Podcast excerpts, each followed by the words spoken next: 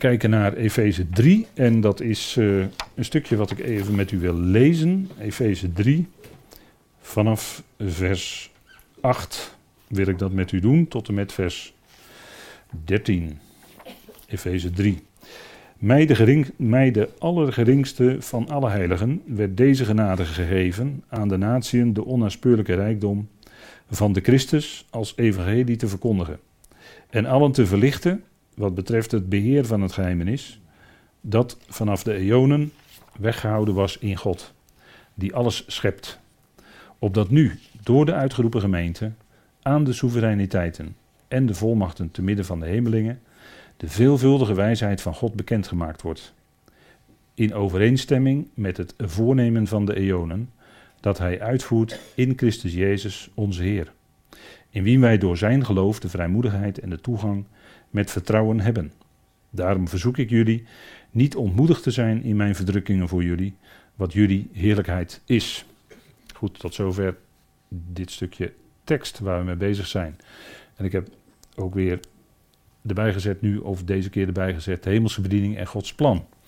En de gemeente, wat gaat de gemeente bekendmaken? Want daar waren wij gebleven in onze bespreking.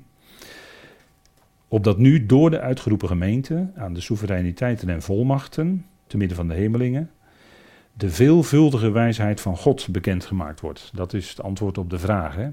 Wat bekendmaken? De veelvuldige wijsheid van God. Hè? Dat is uh, een woord dat veelvuldig, uh, dat heeft uh, letterlijke betekenis als veel schakeringen of veel verscheidenheid. Zo zou je dat misschien kunnen zeggen. In de wijsheid van God. Dat is wat door de gemeente heen aan die geestelijke machten en krachten bekendgemaakt wordt. En we hebben de vorige keer gezien dat het nu, wat Paulus daar noemt, op dat nu, dat betekent van nu af aan. Dus dat betekent vanaf het moment dat hij dat schreef, onder andere dat de gemeente geroepen werd, wordt door de Ecclesia, die het lichaam van Christus is, de veelvuldige of veelkleurige, wordt het vaak vertaald, hè, de veelvuldige wijsheid van God bekendgemaakt. Dus dat is een prediking. En we hebben ook de vorige keer gezien Gods omkering. daar hebben we wat langer bij stilgestaan. Toen hebben we wat teksten met elkaar gelezen uit de nacht. Dat voorheen via boodschappers, hemelse boodschappers, allerlei dingen aan de mensen bekend werden gemaakt. En de ommekeer was dat zo, als Paulus dat schrijft, vanaf nu door de gemeente, dus nu door de mensen die bij de gemeente horen heen, bekendgemaakt wordt aan die hemelse macht en krachten. Dat is dus een omkering. En dat is wat God doet in zijn plan, een ommekeer teweeg brengen.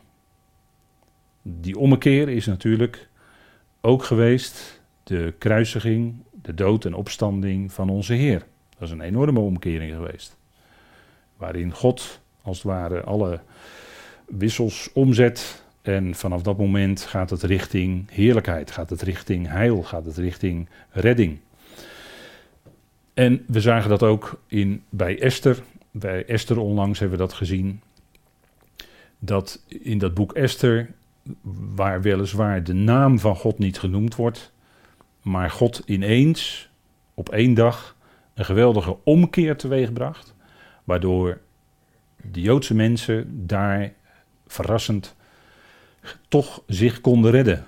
En ik kan beter zeggen, gered werden. Doordat God in feite via een decreet ten behoeve van Israël ingreep en in één keer de hele gang van zaken werd omgekeerd. Dus het plot van Haman kon niet doorgaan.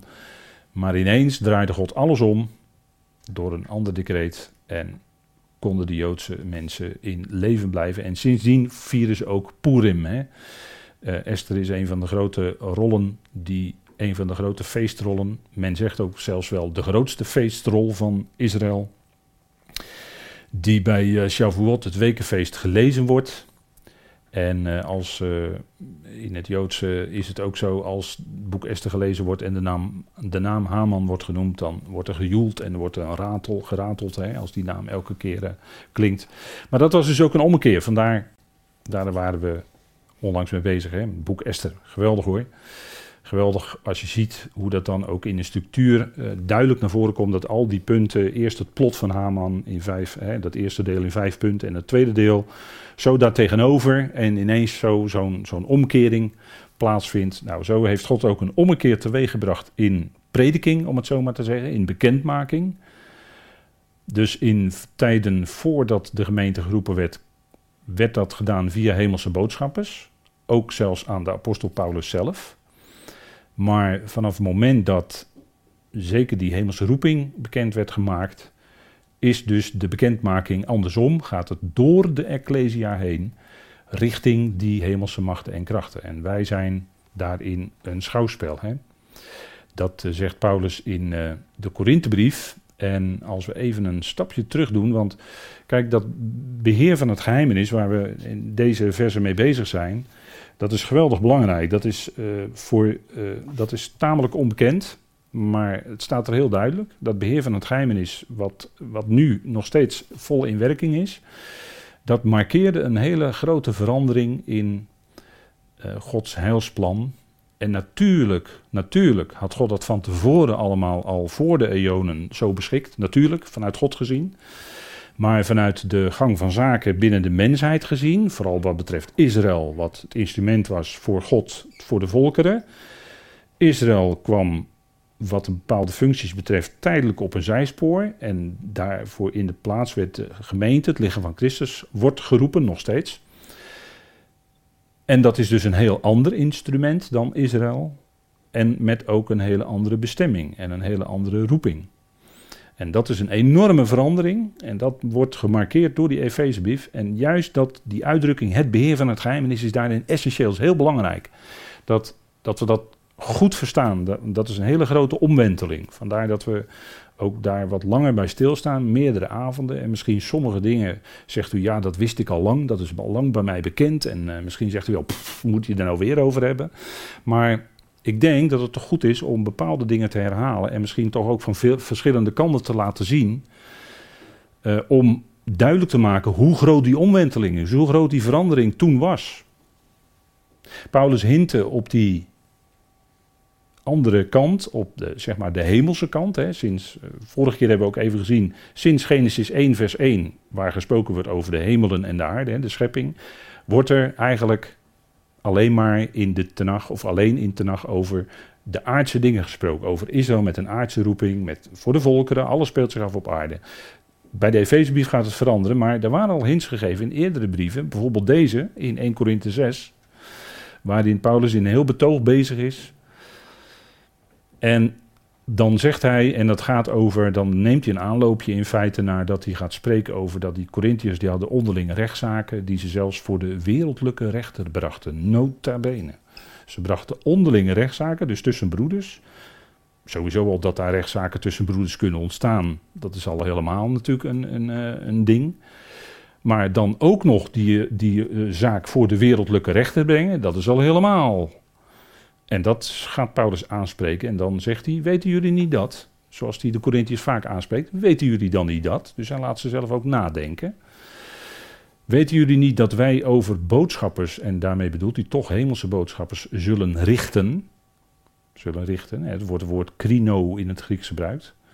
Dat kennen wij in het Grieks of in het Nederlands nog wel, afleidingen daarvan, in het woord crisis of criterium of wat, dat soort woorden. Krino, richten, zaken vaststellen en in de juiste richting zetten en terecht, terechtbrengen enzovoort. Dat zit er allemaal wel in. Hè? En zegt hij, nou, als wij nou als gelovigen over nota bene hemelse boodschappers gaan richten, laat staan dat wij dan over alledaagse zaken, waar die broeders dan onderling ruzie over maakten in die gemeente. Daar zou toch iemand wijsheid moeten kunnen hebben in de gemeente die daarover een uitspraak kan doen. En die, die zaak kan settelen tussen die broeders. Zo, hè, maar hij hint wel even dan, heel even, hint Paulus op, weten we niet dat over de hemelse boodschappers. Dat is al een bijzonder, in feite iets bijzonders hè, wat hij daar zegt. En dan in 1 Korinthe 15, dan ben je een heel stuk verder, maar dat is ook nog steeds de eerste Korinthebrief. Daar spreekt hij over, als het gaat om de opstanding, waar de Corinthiërs allerlei vragen over hadden en waar er zelfs waren die de opstanding ontkende, notabene. En daar schrijft Paulus naar aanleiding daarvan een heel uitgebreid hoofdstuk, waarin hij glashelder aantoont alle consequenties van als je niet zou geloven in de opstanding, de lichamelijke opstanding van Christus, dat is natuurlijk de essentie. En dan gaat hij uitleggen, ja, ze hadden dan ook de vraag van, ja, met wat voor lichaam komen zij dan? En dan gaat Paulus dat uitleggen, in vanaf vers uh, eh, 35. En dan zegt hij, ja, er zijn zowel op, ik heb hier expres even dat woordje, dat voorzetsel epi even gehonoreerd, hè, door het bij te zetten, op, op hemelse lichamen als, en er staat er ook op aardse lichamen. En er staat net weer iets meer dan alleen uh, aards, dan alleen het Griekse woord voor aards. Maar er staat ook datzelfde voorzetsel epi voor. Als op aardse lichamen, maar de heerlijkheid van de ophemelse is andersoortig, inderdaad. En die van de opaardse is andersoortig. Dus daarin is, en dan haalt hij het voorbeeld aan uit de natuur in feite, uit de schepping. Daar zijn al verschillen in. Dat is andersoortig. Hè? Dus dat, maar hij wijst dus al op die ophemelse lichamen. Dus daar geeft hij ook al een hint naar die hemelen en wat zich daar bevindt. En natuurlijk ook de machten en krachten die zich daar bevinden, die soms in Tenach wel eens terloops even genoemd werden, maar verder niet onder de aandacht. En hier brengt Paulus ze dus onder de aandacht. En hij gaat nog een stap verder in dit hoofdstuk, door te zeggen, dan brengt hij het bij ons als gelovigen. En zoals wij bekleed zijn met het beeld van hem die van de aardbodem was, dat is dan natuurlijk Adam, hè, dat kan niet missen zullen wij ook bekleed zijn met het beeld van de ophemelse. Met de hemelse Heer, onze Heer Jezus Christus, die nu verheerlijkt is aan Gods rechterhand. Zullen wij dus ook bekleed zijn met die heerlijkheid in dat opstandingslichaam? Als wij levend gemaakt worden, hè, dat is een stap verder dan alleen opwekken. Levend gemaakt worden wil zeggen, dan is dat levensproces in je wat nooit meer stopt. Hè, dat is in feite een omschrijving van onsterfelijkheid. En zullen wij ook bekleed zijn met het beeld van de ophemelse. Dat is het heerlijkheidslichaam wat wij zullen ontvangen. En dat is een enorme verandering. En Paulus die doet dat dan, die zegt het dan, wij zullen bekleed zijn met. Hè? Dus dat is een uh, prachtige manier om dat uit te drukken. En dat lichaam wat we dan zullen hebben is uh, gelijkvormig, zegt hij later in uh, Filippenzen 3 hè, zal dat gelijkvormig gemaakt worden, aan zijn heerlijkheidslichaam. Zegt Filippenzen 3, hè, vers 20 en 21. Dus dat is een enorme heerlijkheid. Diezelfde heerlijkheid die de Heer heeft, zullen wij ook hebben. Dat is wat hij zegt. En hier doelt hij dus weer op dat hemelse, zullen wij ook het beeld van de ophemelse dragen. Dus dan geeft hij in feite ook al een hint in die richting. En dat is natuurlijk een enorme, geweldige heerlijkheid die wij dan zullen ontvangen niet alleen onsterfelijkheid, maar ook een geweldige heerlijkheid. Een verandering van ons lichaam die noodzakelijk is om te midden van de hemelsen te kunnen zijn. In een niet meer aardse situatie, maar dan zijn we weg van de aarde. Dan zijn we in het hemelse bereik, om het zo maar te zeggen. En daarvoor moet ons lichaam aangepast worden. En krijgt het een grote heerlijkheid en kunnen wij dan ook vervolgens in die situatie, in die hoedanigheid van ons heerlijkheidslichaam, kunnen wij ook die bediening dan gaan doen te midden van de hemelse machten en krachten. Dat is onze bediening. Dat is onze toekomst. Dat is waar we naartoe opgevoed worden nu door de Heer. We zijn nu nog op deze aarde in dat oude lichaam en dat gaat, wordt steeds, gaat steeds meer uh, mankementen vertonen naarmate we ouder worden. En we, we ervaren steeds meer ons stervend zijn. Maar toch, is, en, en daarin ondergaan wij in al die jaren, in al die maanden, in al die dagen, ondergaan wij een opvoeding, een opleiding van de Heer in genade, om ons klaar te stomen, om ons klaar te maken voor die hemelse bediening die we straks ook lijfelijk gaan aanvangen. En nu is het in feite al zover dat wij die hemelse bediening hebben, alleen wij zijn nu nog op aarde, we zijn nu nog in vernedering, dus het is allemaal nog heel beperkt. We hebben dan ook die geestelijke wapenrusting nodig. Wapenrusting van God. En daarin kunnen we stand houden. we voeren geen aanvalsoorlog uit, maar wij verdedigen ons.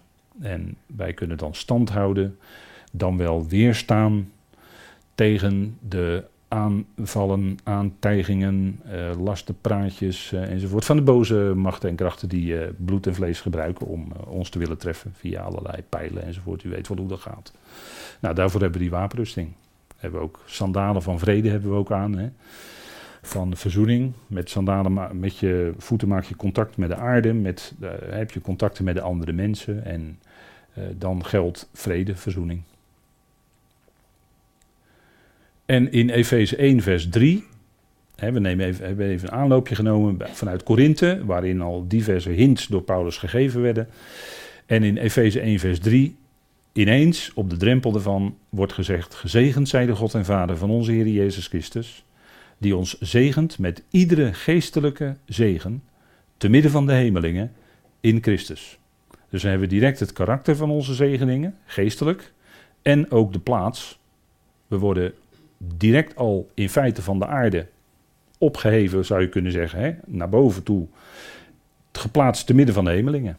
En dat we dat in en met Hem, hè, in en tezamen met Christus, uh, ontvangen hebben, dat maakt het tweede hoofdstuk duidelijk. Hè, dat hebben we ook met elkaar gelezen, dat we tezamen met Christus, Efeze 2, vers 6, daar zegt Paulus, en wekt ons gezamenlijk op en zet ons dus dat is daadwerkelijk dat zetten. En zet ons gezamenlijk te midden van de hemelingen in Christus Jezus. Dus daar zijn we geestelijk gezien nu al gezet. Dus dat is onze positie, nu al. dat is mogen duidelijk zijn. Nou, dat is de, helemaal de Efezebrief. Dat was daarvoor nooit bekendgemaakt. In de Romeinen lees je daar niets over. En in de andere brieven. Maar hier in Efeze wordt het ineens allemaal gezegd. Wordt het ons aangezegd als gelovigen. We hebben dus geen aardse zegeningen, we hebben geen stoffelijke zegeningen te verwachten. Nee, we hebben uitsluitend geestelijke zegeningen in Christus. En dat is ook te midden van de hemelingen. Dus wat we hier op aarde te verwachten hebben, nou niet veel. Uh, we leven hier ons leven, zo goed en zo kwaad als dat gaat. En voor de rest uh, richten we onze blik naar boven, waar Christus is. En zijn we, waar het kan, bezig met de dingen die boven zijn. Terwijl we op aarde bezig zijn met alle noodzakelijke dingen die nodig zijn voor ons levensonderhoud en ons leven. Maar, niet, eh, maar dan ook niet meer dan dat. Dat is, de, dat is denk ik uh, voor ons uh, aangewezen. Hè? Dus dat is de Efezebrief. En dat is een boodschap die uh, ja, in de loop van de tijd vrij snel ondergesneeuwd is geraakt. En eigenlijk al die jaren, al die honderden, honderden jaren, onder tradities weggestopt is geworden geweest. En er was altijd nog wel een vage verwachting van als we sterven, dan komen we in de hemel. Dat was dan nog wel iets wat gezegd werd. Maar als je dan daarop door zou vragen, wat de mensen dan denken bij ik kom ik in de hemel, dan krijg je allerlei voorstellingen van de nieuwe aarde of van Nieuw Jeruzalem. Maar ja, dat komt ook op de nieuwe aarde. En men heeft dan geen idee wat dan in de hemel daadwerkelijk is. En dat, dat, dat is omdat die boodschap van de Efezebrief al heel snel ondergesneeuwd is geraakt onder allerlei. En men zich heeft gericht op de aarde en vestigen eventueel van het koninkrijk hier op aarde en noem maar alles maar op. Hè. En toen, uh, toen het onder Constantijn de Grote een staatskerk werd, ja, toen was het natuurlijk het pleit helemaal beslecht. In de vierde eeuw toen was het pleit helemaal beslecht. Ja.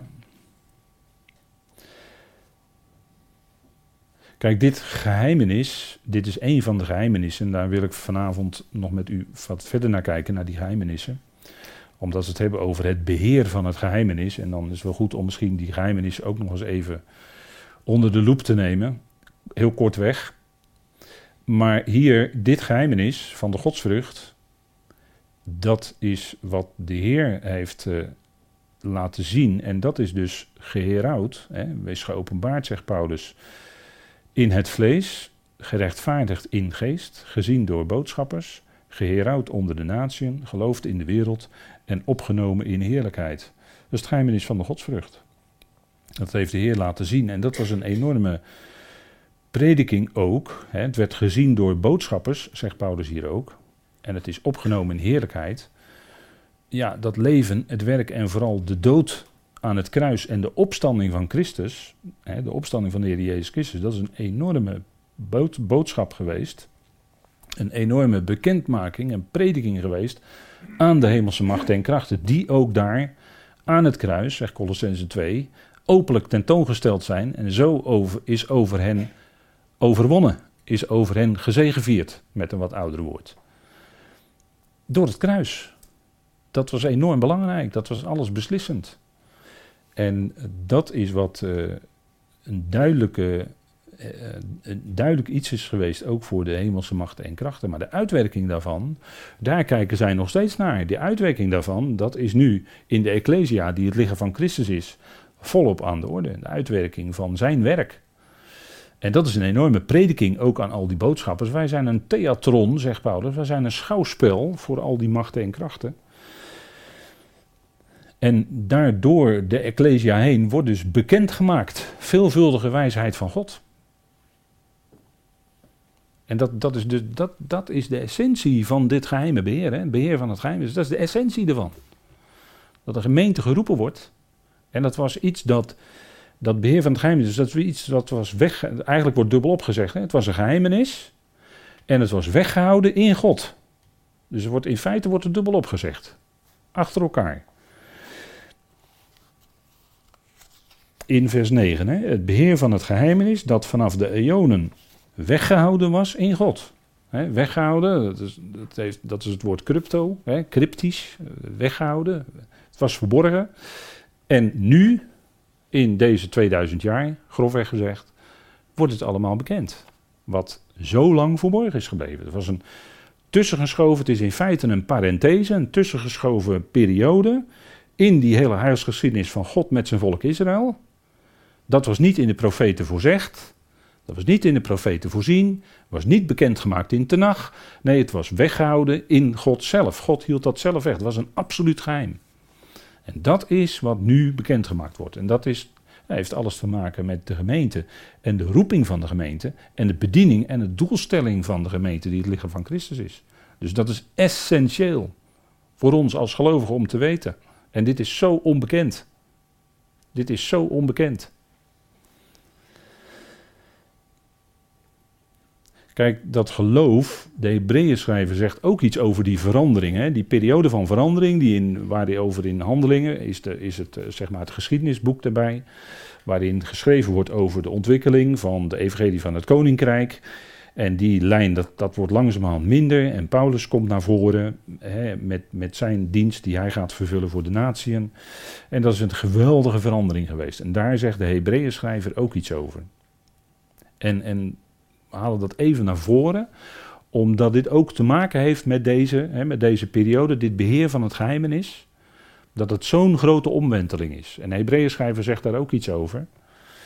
In Hebreeën 11, als het gaat over al die geloofsmensen van uh, Tenach. Geloof nu is aanneming van wat verwacht wordt, een aantoning van zaken die niet gezien worden, want hierin wordt getuigd tot de ouderen. Dus dat geloof, hè, zoals de Hebreeën schrijven dat hier naar voren brengt, is een aanneming van wat verwacht wordt. De gelovigen van Tenach en de gelovigen die toen leefden en de, het aardse koninkrijk nog verwachten, die mochten verwachten dat die profetieën van Tenach nog in vervulling gingen. Maar er ging toch iets veranderen. En er waren er ook die gingen toch iets anders zien iets anders geloven. En dat was zaken die nog niet gezien worden. En voor de gelovigen uit Israël was dat, het wordt nog niet gezien, maar het koninkrijk gaat komen. Dat gaat hier zijn beslag krijgen onder de Messias, Jezus. Gaat het aardse koninkrijk komen. En voor anderen die geroepen werden, en daarvoor is de Hebreeën schrijver ook uh, bezig, voor gelovigen uit Israël, die toegetrokken hierdoor konden worden naar wat Paulus verkondigde. Wat Paulus al een tijdje bezig was te verkondigen. En wat ook antwoorden geeft, wat Paulus verkondigt, gaf ook dan antwoorden op die Israëlische gelovigen, die dat koninkrijk maar uitgesteld zagen worden, waardoor sommigen ook wegvielen. En daar zegt Hebreeën 6 wel wat over. En die dan niet meer tot ommekeer kunnen komen, enzovoort, wat daarvan gezegd wordt. Maar de Hebreeën schrijver wil ze meenemen richting wat Paulus allemaal te bedden brengt. En wil ze laten zien, kijk, daar is wel een verwachting, maar dat is een andere verwachting. Het, gaat het wordt anders door wat Paulus bekend maakt. Er, is een, er komt iets anders naar voren. En, en dat is ook die zaken die nog niet gezien werden. En daar zegt met name vers 3 van Hebreeën 11 dan het nodige over. Waarin de Hebreeën schrijver dan zegt: In geloof bevatten wij dat de eonen aangepast zijn door Gods uitspraak.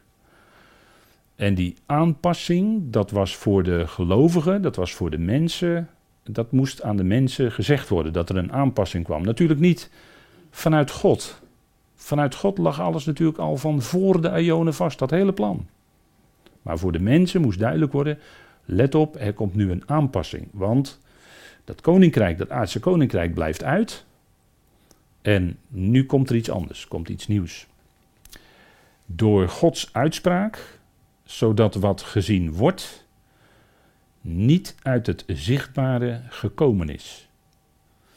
En dat, uh, ja, dat woord aanpassen, uh, dat is het woord wat ook gebruikt wordt als je netten, visnetten, als je die uh, weer aan gaat herstellen, dan wordt ook dat woord, dit woord, dit Griekse woord katatizo, wordt ervoor gebruikt. En dat is even voor uw achtergrond, dan heeft u even een beeld erbij, wat het woord aanpassen. Die netten moeten dan aangepast worden, zodat er weer goed vis meegevangen kan worden. Nou, die eonen werden aangepast, Hè, er moest een aanpassing komen, zodat, die, zodat duidelijk kon gaan worden, nu komt er een andere roeping, nu gaat die gemeente het lichaam van Christus geroepen worden.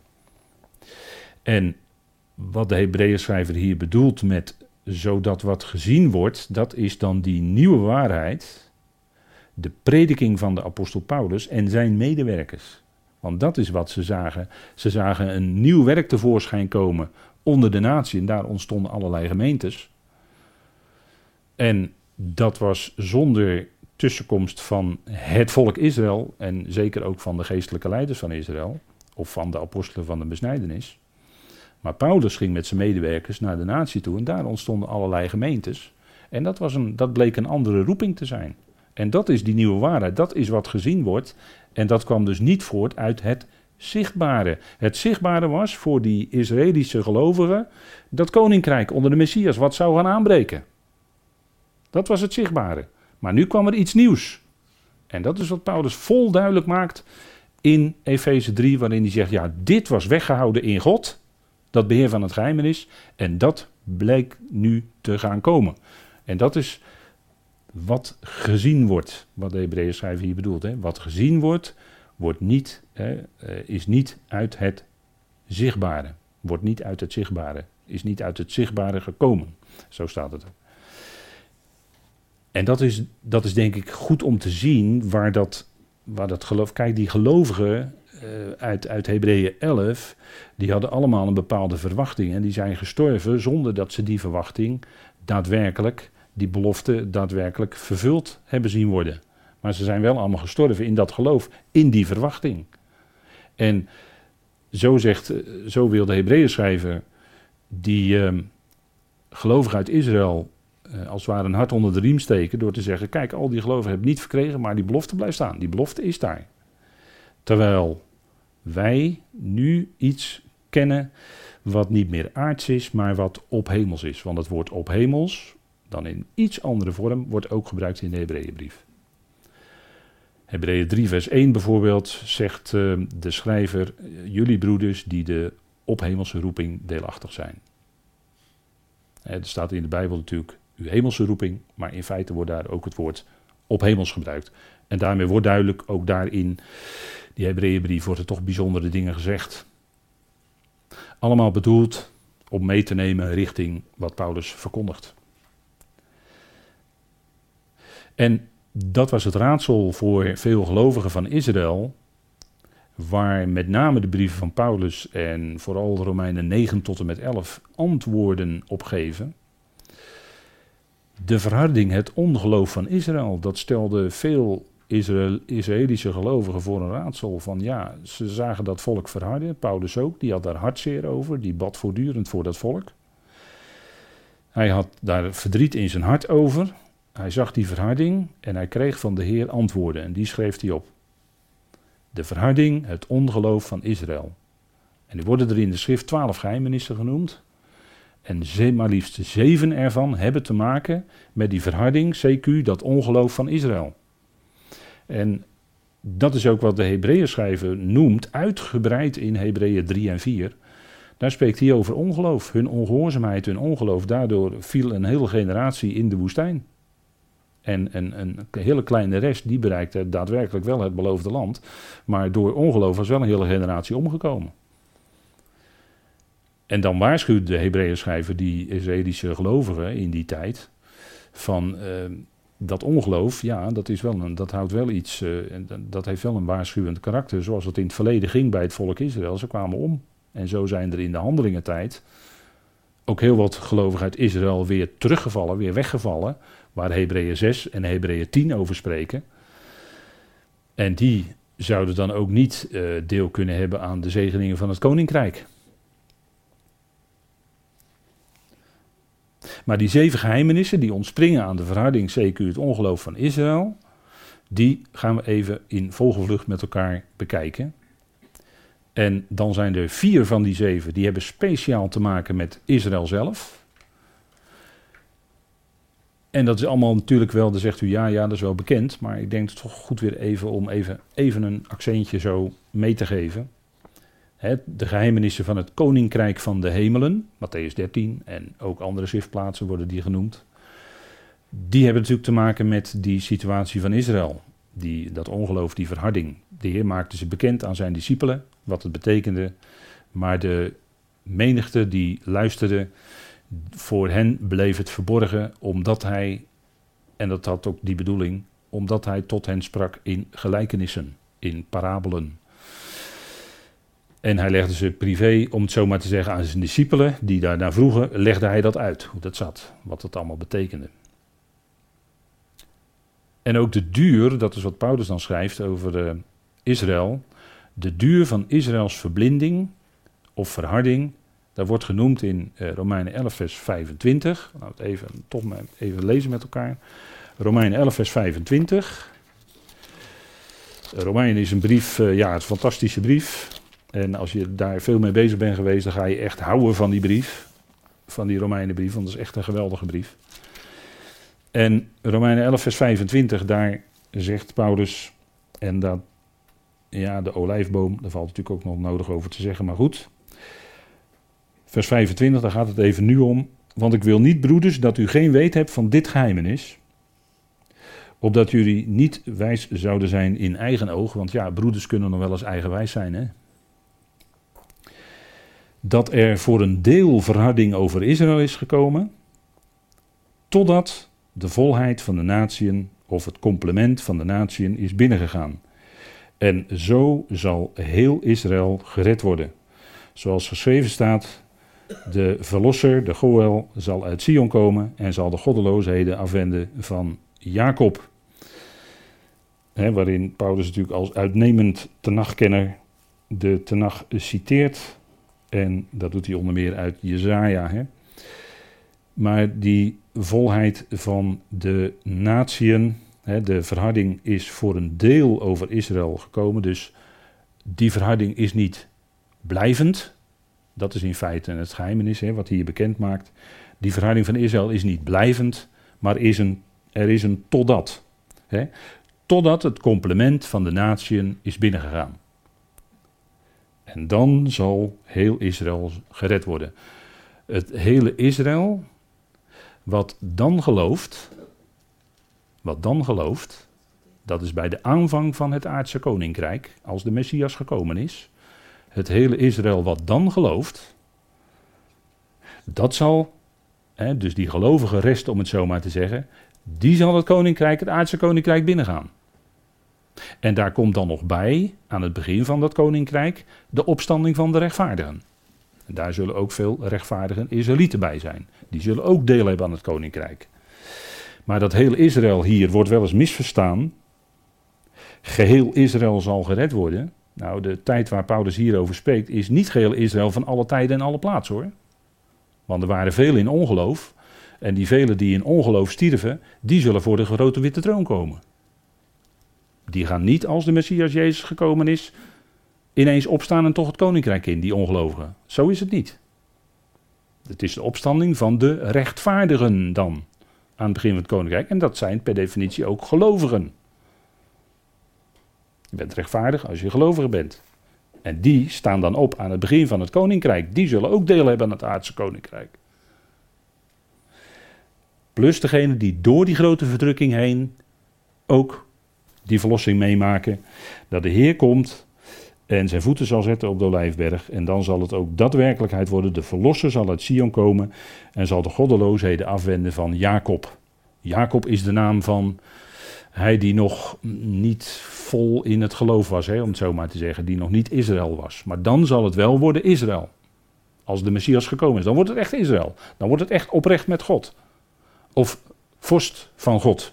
Zo kan je het misschien ook vertalen vanuit het Hebreeuws. Maar dan, dat is het begin, hè? dat is de aanvang. Dus die verharding van Israël, die is dus niet blijvend, maar die is totdat het complement van de natie zal binnengaan. Ja, dat, en wat het complement van de natie is, dat laat ik even, nu even liggen, voor nu. Voer het nu even te werpen. Dan hebben we nog het geheim van de zeven sterren, zoals het in openbaring 1 vers 20 genoemd wordt. Het geheim van de zeven sterren. En dat heeft ook natuurlijk, eh, openbaring heeft alles te maken met Israël. Die zeven ecclesia's daar, die genoemd worden, dat zijn, eh, laten we maar zeggen, joods-christelijke eh, gemeentes. En dan is daar nog het vierde, laatste, het geheimenis Babylon. En daar hebben we natuurlijk ook aan de hand van openbaring hebben we daar zeer uitvoerig bij stilgestaan.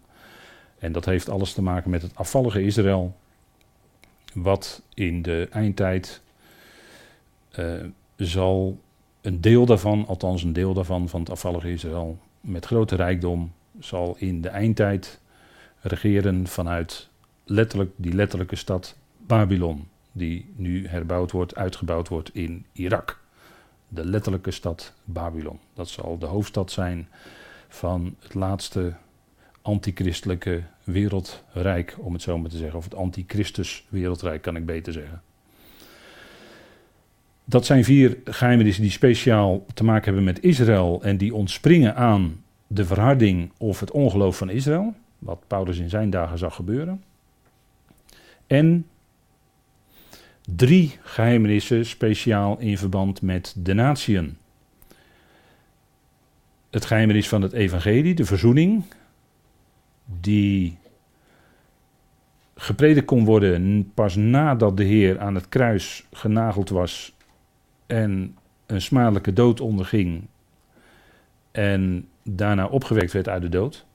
Dat had natuurlijk te maken met de afwijzing van Israël, want door de afwijzing van de leiders van Israël werd hij gekruisigd. Ten slotte, en had Israël hem wel als Messias aangenomen, zonder kruisiging, even menselijk gesproken, dan had dus nooit dat evangelie van de verzoening gepredikt kunnen gaan worden. Maar dat is even heel menselijk gezegd, hè? Even theoretisch.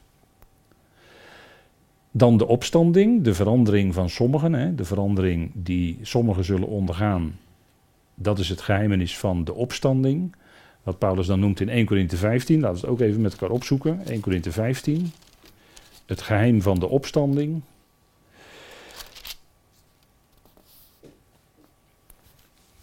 Zie, ik vertel u een geheimenis, vers 51. Of misschien vers 50 toch even beginnen. Maar dit zeg ik mijn broeders, dat vlees en bloed het koninkrijk van God niet kunnen beërven of niet kunnen toegeloot worden. En de verderfelijkheid beërft de onverderfelijkheid niet. Zie, ik vertel u een geheimenis. Wij zullen wel niet alle ontslapen, maar wij zullen veranderd worden. Dat is iets bijzonders, hè? Mensen die nog bij leven de bazuin meemaken, die zullen niet ontslapen, zegt Paulus hier. En dat woord niet is een krachtige ontkenning in het Grieks. Zullen niet alle ontslapen, maar wij zullen veranderd worden. In een ondeelbaar ogenblik, dus in een onsnijdbaar moment eigenlijk, zo, zo kort is dat. In een oogwenk bij de laatste bazuin. Immers, de bazuin zal klinken en de doden zullen als onbederfelijk of onverderfelijk opgewekt worden. En ook wij zullen dan veranderd worden. Zouden wij dus bij leven het moment van die bazuin meemaken, dan zullen wij veranderd worden. Dat, is, dat was een geheimenis. En dat is wat Paulus hier bekend maakt. En dat zou dus dit geheimenis, en dan kom ik even terug op wat bij het vorige ook. Hè, zou Israël zijn Messias gewoon aangenomen hebben zonder dat hij aan het kruis genageld werd, dan had ook dit geheimenis helemaal niet bekendgemaakt kunnen worden. Want dit heeft alles te maken met de roeping van de gemeente, het lichaam van Christus. En dat wil dus zeggen dat als de bazuin klinkt, dan zullen degenen die dan leven niet ontslapen, maar die zullen veranderd worden. Dat is wat Paulus zegt. Hè? Hij gebruikt daar het woord alasso. En dat betekent veranderen. dat kennen we ook van het woord kat alasso, de verzoening. En de apo kat alasso, de wederverzoening hè, of wederzijdse verzoening. Dat zijn allemaal woorden die dan daar weer van afgeleid zijn. En dat wil dus zeggen dat uh, als we dit naast 1, 1 Thessalonicense 4 leggen. Uh, wat Paulus daar zegt in 1 Thessalonicense 4 is dat degenen die uh, gestorven zijn als gelovigen, die zullen dan opgewekt worden. Dus degenen die in Christus gestorven zijn, of ontslapen zijn, die zullen dan opgewekt worden. En eerst, hè, eerst. En wij zullen dan tezamen met hen tegelijk de Heer ontmoeten, hè, tot een ontmoeting van de Heer in de lucht. Hè, zo staat het er dan. En het punt is dat in 1 Thessalonicense 4, hè, als we dan even hebben over, over wie gaat dat. Nou, dat gaat over al diegenen die geloven dat Jezus stierf en opstond. Hè. Dat staat erbij. Maar even erbij pakken. 1 Thessalonicense 4. 1 Thessalonicense 4.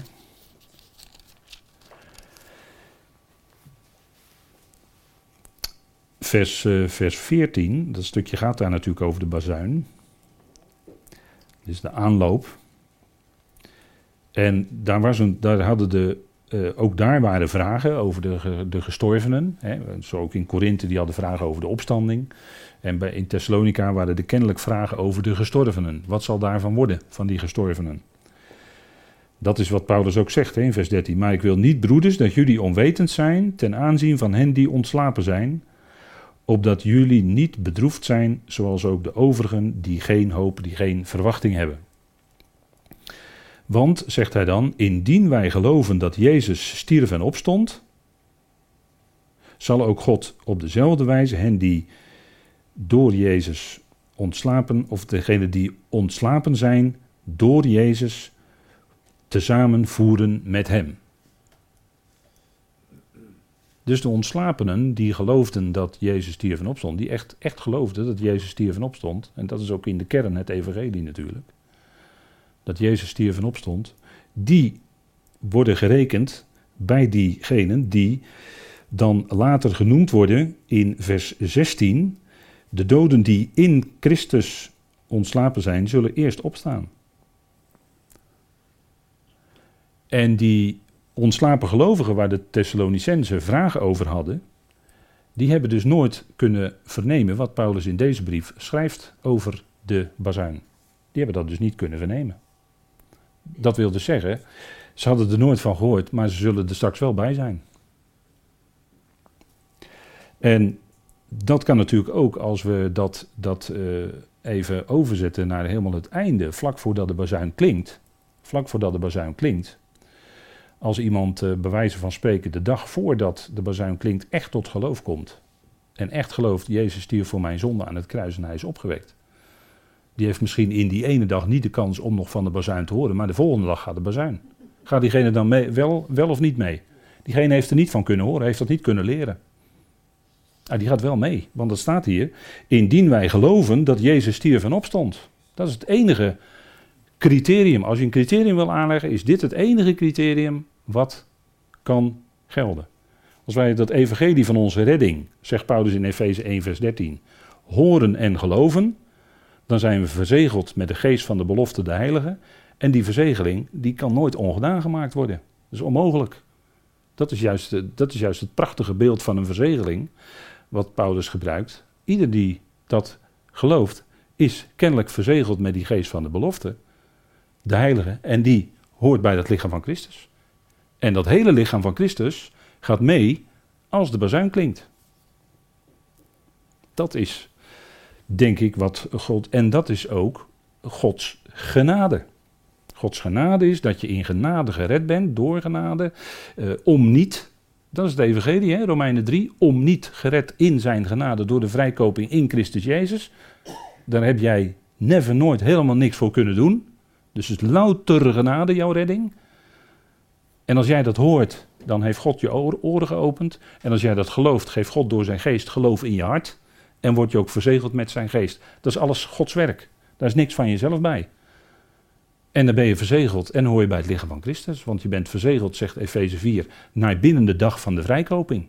En dat is die dag van de bezuin, die dag van de vrijkoping. Dus dat is het enige, het enige criterium. 1 Thessalonicense 4 vers 14. Staat erbij hè. Dit stukje gaat over de bazuin. Het criterium staat erbij wie er meegaan. Indien wij geloven dat Jezus stierf en opstond. Dat is het enige voorwaarde als je over een voorwaarde zou willen spreken. En ik denk dat dat heel ruim is. Maar de, de genade van God is ook heel ruim. Daar past daar passen al die gelovigen van het lichaam van Christus, die passen daarin in zijn hart op dit moment. En natuurlijk zegt u de hele mensheid ook, ja de hele mensheid ook, maar die later. En die geweldige verandering, dat is dan uniek. Hè? Degenen die dan leven bij levende bazuin horen, die zullen dan niet ontslapen, maar die zullen veranderd worden. In een ondeelbaar moment. En dan ook verheerlijk worden en samen met die anderen de Heer ontmoeten in de lucht.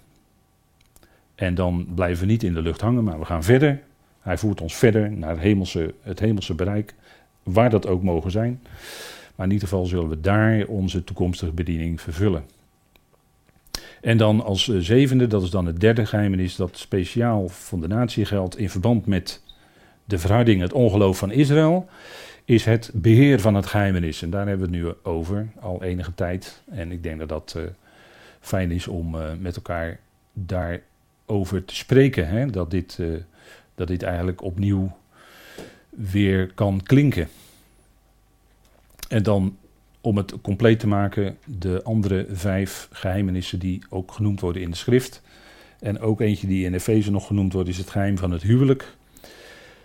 In Efeze 5 en waarvan Paulus zegt, dit geheimenis is groot, dit geheimenis is groot, maar ik spreek met het oog op Christus en op de gemeente. En daar voert hij ook terug naar de oorspronkelijke scheppingsordening van Genesis 2, man en vrouw, één man, één vrouw, één huwelijk. En voor het hele leven in feite. Dat is in feite de scheppingsordening. Dat is in feite de lijn zoals God die van oorsprong vanuit Genesis 2 heeft uh, ingesteld. En uh, onlangs uh, zaten we een, een, documentaire te kijken over de Amish. Hè. Die, leven, die leven nog zoals je 300 jaar geleden ook leefde. Hè. Die hebben een heel gebied daar in Amerika. En dat was wel aardig om die documentaire te zien. En dan zie je dus ook dat de Amish, en daar kan je natuurlijk van alles van zeggen. Maar dit, kwam, dit punt kwam heel duidelijk naar voren. Die oorspronkelijke scheppingsordening, één vrouw met één man, voor het hele leven. Voor het hele leven. Dat is het huwelijk.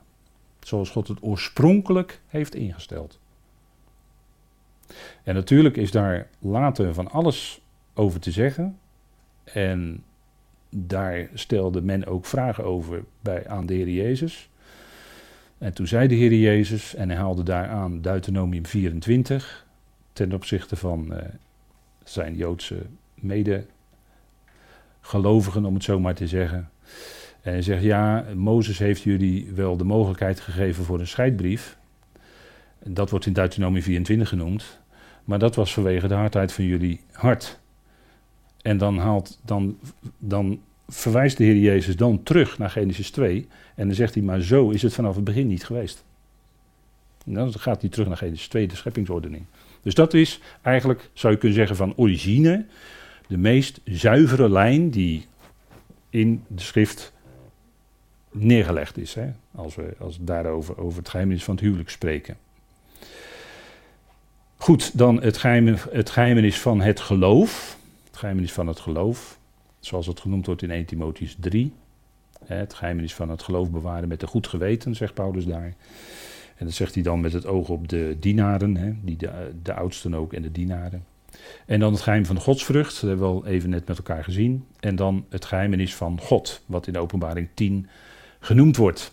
dat er een God is die in de hemelen is, die zich niet verbergt. Die zich niet langer verbergt, moet ik zeggen, want hij had zijn aangezicht uh, um, een, een, tijd verborgen gehouden voor met name Israël. dus hij verborg zijn aangezicht, maar dan gaat alles open in openbaring en dan is ook het geheimenis van God is voorbij. En dan zal iedereen ook zien dat God, ja, de God van de hemel, de God van Israël, ja, die is nu bezig aan de, in te grijpen. En de, de gerichten van de openbaring die in openbaring beschreven staan, voltrekken zich. En dan tenslotte, en dan gaan we gauw pauzeren. Het geheimenis van Christus, wat we ook al met elkaar besproken hebben, dat is misschien wel ook een van de grootste geheimenissen van de hele schrift. Dat is dat hij koning van de koningen zal zijn, heer van de heren en hoofd over alles. Dat wordt dan in Efeze bekendgemaakt. Hè? Niet alleen over de aarde als koning van de koningen en heer van de heren, maar hoofd over alles. Dus ook hoofd boven de hemelse hiërarchie, boven de hemelse machten en krachten, de geestelijke wereld. Daar is hij als hoofd ook boven gesteld. En dat zal in de toekomst allemaal zijn beslag krijgen. Dat is het geheimenis van Christus. Goed, gaan even pauzeren. Dank u.